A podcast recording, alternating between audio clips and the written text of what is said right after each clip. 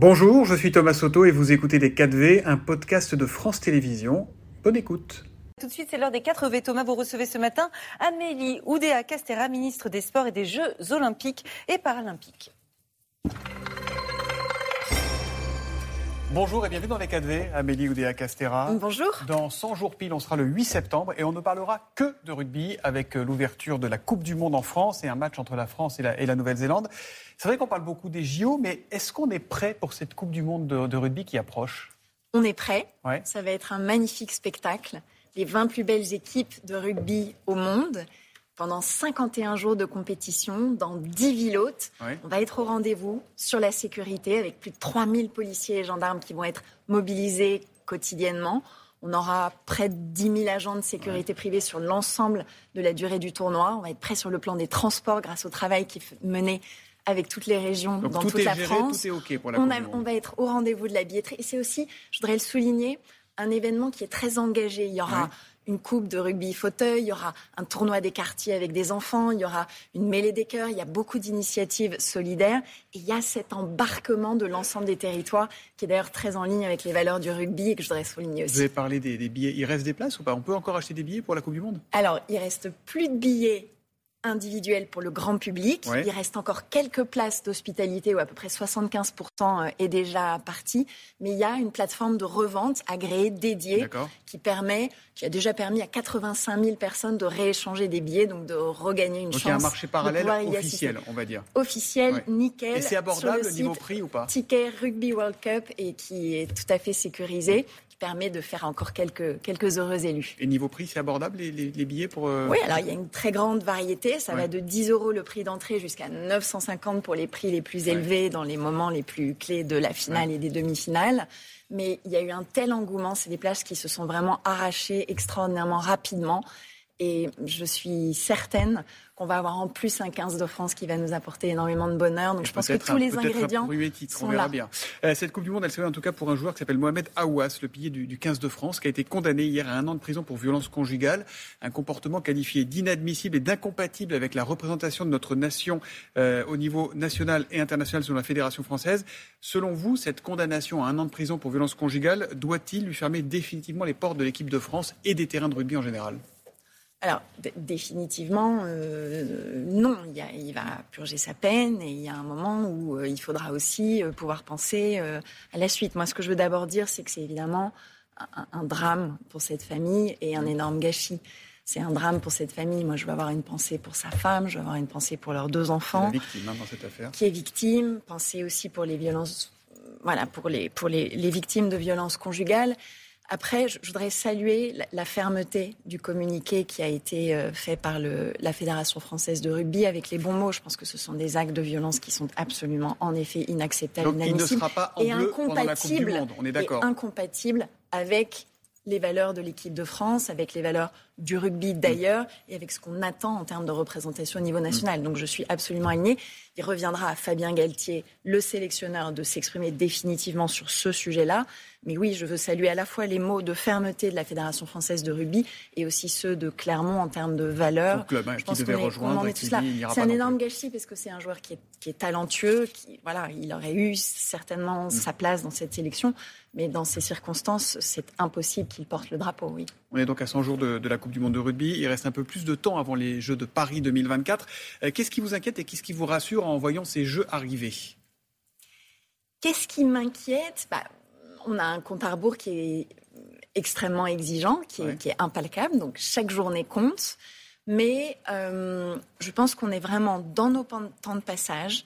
On a un collectif qui est au travail, l'État, le comité d'organisation, l'ensemble des collectivités hautes, le mouvement sportif. Nos athlètes se préparent, performent plutôt bien. Ouais. Et puis après, bah, ce qui, ce qui m'inquiète, non, il faut que La cérémonie d'ouverture, ça vous inquiète ou pas? On se dit les choses. c'est un défi très important. On a beaucoup avancé. Je pense que ce sera très beau sur le plan artistique et Ouais. la sécurité. On a, avec Gérald Darmanin et Laurent Nunes, une équipe qui est très au travail. Le préfet de la région Île-de-France, qui fait lui aussi un travail Mm. énorme sur toute la dimension fluviale. on sera au rendez-vous. Il y aura combien de personnes, combien de places? Qu'on n'arrive pas à le savoir, c'est quand même bizarre. Ça. Alors, 100 000 pour sûr sur les quais-bas. Ça, c'est payant. La payante. Et puis, il y aura plusieurs centaines de milliers sur les quais hauts. En fait, ça dépend de 500 000, quoi. 600 000 Oui, enfin, on est dans, cette, dans cet étiage-là. Euh, on a besoin de bien répartir euh, les, choses entre des animations qui seront dans la ville de Paris et ceux qui vraiment verront le spectacle sur la scène. C'est ces ajustements-là. Il y a un travail qui est fait, il y a un travail qui est mené avec la ville de Paris Mais on sur aura la quand le chiffre définitif que ça ne s'improvise pas, 100 000 personnes de plus ou de moins. C'est le 26 juillet 2024. Hein. Bah, on aura, euh, on va, je pense qu'on aura à partir de l'été et de la rentrée le lancement des travaux sur la billetterie gratuite pour ces quais hauts, qui va être piloté par la direction numérique du ministère de l'Intérieur, qui permettra d'affiner les choses. Mais au global, dans Paris, euh, tout compris, mm. euh, c'est probablement près d'un million de personnes qui vont profiter, bénéficier de ce moment extraordinaire. Certains, et notamment la Fondation Abbé Pierre, s'étonnent d'un projet visant à déplacer en région les sans-abri le temps des, Jeux pour faire place nette en, quelque sorte. Est-ce que c'est vrai? Et qu'est-ce que vous leur répondez? Euh, alors, vous me posiez la question de ce qui m'inquiète. Ce genre de choses m'inquiète parce que je voudrais surtout pas euh, qu'on mélange tout. Euh, on a des enjeux qui sont majeurs sur l'hébergement d'urgence, mais ça n'est pas la faute des JO. On ne va pas déplacer des sans-abri en région à cause des JO Aujourd'hui, on a, on, a, on a un hébergement d'urgence qui permet d'avoir à peu près 200 000 places. C'est un record depuis 2017. Mhm. On sait qu'il y a une concentration qui est trop forte aujourd'hui en Ile-de-France. Il y a donc une approche qui est faite avec les acteurs de la solidarité, les préfets, les maires, les élus localement, les associations, pour arriver à déconcentrer l'effort et de manière à ce qu'il y ait une meilleure qualité d'accueil. Que ça n'a rien à voir avec les JO. Non, c'est quelque chose qui a été engagé en avril. Il ne faut pas, il faut pas euh, faire des, des, des JO euh, euh, le, le, le, voilà, le bouc émissaire de, de toutes oui, mais on entendu aussi les étudiants qui doivent quitter leur logement du Crous pour que les, les Oui, mais là, aussi, pardon, je pense que c'est important de ne pas travestir les faits, ni d'accabler les JO de, de, de, tous les maux ou de toutes les difficultés de la société. Sur le logement étudiant, c'est la même chose. Euh, Qu'est-ce qu'on a entendu? On a entendu qu'on allait virer de leur logement les étudiants. Ça n'est absolument pas le cas on va avoir besoin de libérer 3200 places dans mmh. le CRUS, le logement étudiant, mais il y a un flux naturel euh, d'à peu près euh, euh, voilà, 14-15 000 places qui se libèrent de manière naturelle. En juillet, en août chaque année. voilà. Donc, je veux dire, un, petit peu moins, autour de 7 000 places qui se mmh. libèrent naturellement. On a 23 000 places dans le CRUS en Ile-de-France, 7 000 qui se libèrent naturellement et 3 000, 3 200 qui vont être nécessaires. Donc c'est la moitié du flux naturel dont on va avoir besoin. Et surtout, on a rendu très clair le fait qu'aucun étudiant ne sera pénalisé. Ceux qui veulent rester euh, en région parisienne cet été-là, il y a des solutions de relogement. Et ceux qui vont libérer leur logement, ils seront automatiquement garantis de retrouver une place au 1er septembre 2024. Donc là encore, crois qu'il ne faut pas se faire peur. Il faut, euh, voilà. les JO ne peuvent pas solutionner tous les problèmes du monde, mais ils ne doivent pas non plus être le bouc émissaire et surtout c'est important de ne pas travestir les faits. On a parlé des Jeux Olympiques, on a parlé de la Coupe du Monde de rugby, mais il y a aussi une Coupe du Monde de foot qui arrive cet été euh, pour les filles, sauf qu'aujourd'hui aucune chaîne française n'a acheté les droits. Est-ce que ça veut dire qu'en France on ne pourra pas voir les matchs de l'équipe de France et des autres équipes engagées dans ce mondial cet été?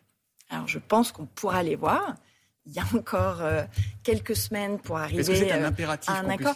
C'est, de mon point de vue, un impératif. Et c'est d'ailleurs le sens de la déclaration qu'avec mes quatre homologues dits du Big Five, euh, pays européens. Angleterre, Italie, Espagne, et puis le dernier, l'Allemagne, on a une déclaration des ministres des Sports qu'on sort ce matin et qui veut affirmer ce message qu'on a besoin de mm. cette retransmission parce qu'il faut promouvoir le sport féminin qui est aujourd'hui très sous-représenté à l'écran. Ça n'est que 5% des retransmissions en France dans notre pays. Et il faut que chacun fasse un bout de l'effort. La FIFA doit probablement être moins gourmande, se rappeler qu'il y a aussi mm. des obstacles liés euh, à la temporalité, liés aux heures de diffusion, et de l'autre côté, que les diffuseurs fassent un effort supplémentaire, se sont engagés auprès de moi à ce qu'on promeuve davantage le sport féminin. Mm. Moi, j'ai besoin de leur engagement. C'est le sens des échanges que j'ai commencé à engager avec eux, que je poursuivrai pour avoir cette semaine. les matchs du mondial en France. les, les, bleus, les bleus d'Hervé Renard. Il va euh, annoncer le 6 juin prochain euh, un début de, de, configuration pour sa sélection. oui, on aura euh, la capacité à les admirer. Il y a des records d'audience match après match qui sont faits. On a besoin de voir du sport féminin et notamment du foot. bonne nouvelle. Amélie Oudéa-Castéra, avant d'être ministre des Sports, vous étiez directrice générale de la Fédération française de tennis. Vous avez donc encore un œil sur, sur Roland Garros. On a vu la politique s'inviter dans le tournoi ces derniers jours avec Novak Djokovic qui a écrit un message politique sur la, la, caméra où en général on met juste un petit remerciement et un petit, et un petit cœur. on a vu aussi une joueuse ukrainienne refuser de serrer la main d'une joueuse biélorusse. Est-ce qu'il faut accepter ces positions politiques ou est-ce qu'il faut les sanctionner? Bah, je mets d'abord les deux sujets pas sur le, le même plan. Mhm. je, je, je, pense que ce qui se passe aujourd'hui pour les Ukrainiennes et les Ukrainiens sur le circuit est tellement douloureux, mmh. tellement difficile. Bon, qu'on peut comprendre, même si on aimerait toujours qu'il y ait du fair play jusqu'au bout, bien sûr, de serrer la main. Il y a une douleur qui est là, que je respecte. Nous, c'est le sens de l'accompagnement qu'on veut absolument assurer de ces athlètes ukrainiennes, ukrainiens. Bon, c'est Djokovic. Djokovic, je pense que c'est pas approprié, mmh. clairement. Donc, euh, la directrice du tournoi a pu échanger avec lui, avec son entourage. Euh, il ne faut pas que ça recommence parce qu'il y a un principe de neutralité du ce que les anglo-saxons appellent le field of play, du, du terrain de jeu. Bon, quand on porte des messages qui sont de la défense des droits de l'homme, des messages qui rapprochent les peuples autour de voilà de valeurs universelles, on peut exprimer. Un sportif est libre de le faire. En l'occurrence, c'est un message qui est euh, euh, voilà qui, qui, qui est militant, ouais. qui est très politique, et je pense qu'il faut surtout pas, pas a fortiori dans les circonstances actuelles, se lancer là-dedans et qu'il ne faut pas que ça se reproduise. Merci beaucoup Amélie de la Cassera d'être venue dans les 4V. Merci et bonne journée à vous. Merci, Merci. à vous.